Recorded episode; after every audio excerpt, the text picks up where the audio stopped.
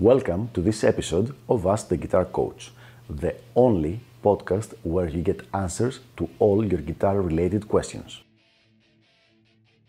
If you're interested in developing your guitar skills and reaching your music goals, please send me an email at the email address ioannis at ioannis.org. That is I O A N N I S at I O A N N I S dot org so that I can let you know about all the different packages of elite guitar coaching and how you can get private coaching by me. Without further ado, let's go to our question for the day. Which pickup positions do you use for rhythm and lead guitar? So here's a fun question. What kind of uh, positions do I use on my guitar playing uh, when it comes to lead guitar and rhythm guitar? And uh, I say it's interesting because I'm kind of weird about my choices.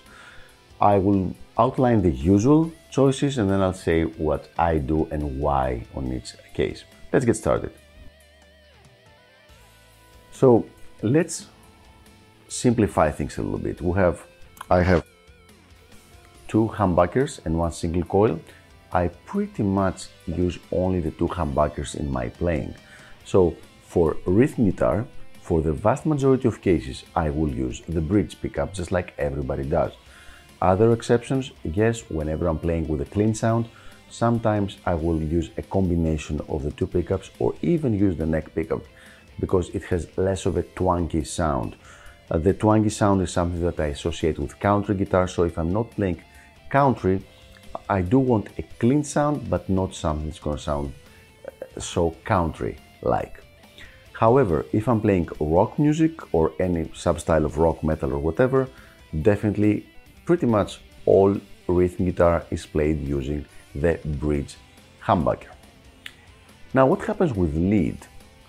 most people will use will still use the bridge pickup personally i don't do that 70% of my playing of my lead playing is with the neck pickup right here with the neck pickup and i really like the humbucker the neck humbucker sound and it provides me with a very sweet palette of sound to draw upon and then obviously change it with the, the bridge pickup whenever I need to, to give some more bite.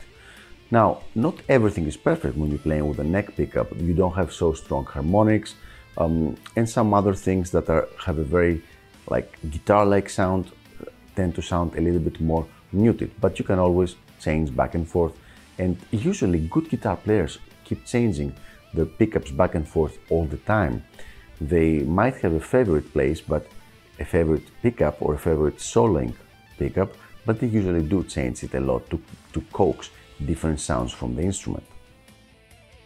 So if I'm at home or if I'm uh, playing for fun at the studio, as I mentioned, like probably 70% of the, time, even 80% of the time, I will be using my neck pickup. And it provides me a nice like violin like sound to use.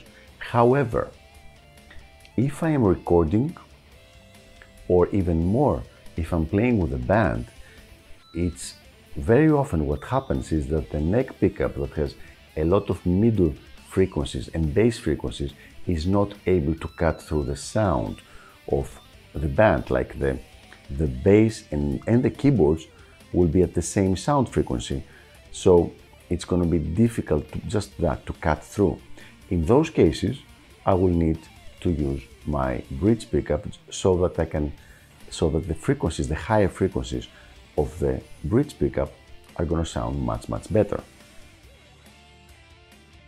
This is something that happens if you're playing live with a band or you're having a rehearsal, and it also happens a lot with recording. And this is something that uh, was really surprising to me the first few times I was in the studio. A guitar that would sound pretty much like crap by itself, it would sound great inside the recording and another guitar that might be very full sounding, very, very nice when you play by itself. When it was time to record it, just the sequences would, the frequencies would be all over the place and it would sound very non-optimal for this kind of setting. So there you have it. These are my personal choices on what pickups, pickup positions to use when playing. I hope this was helpful and I will see you on the next episode of Ask the Guitar Coach. Until then, keep sending me your questions and I'll do my very best to answer them in a future video. Bye bye.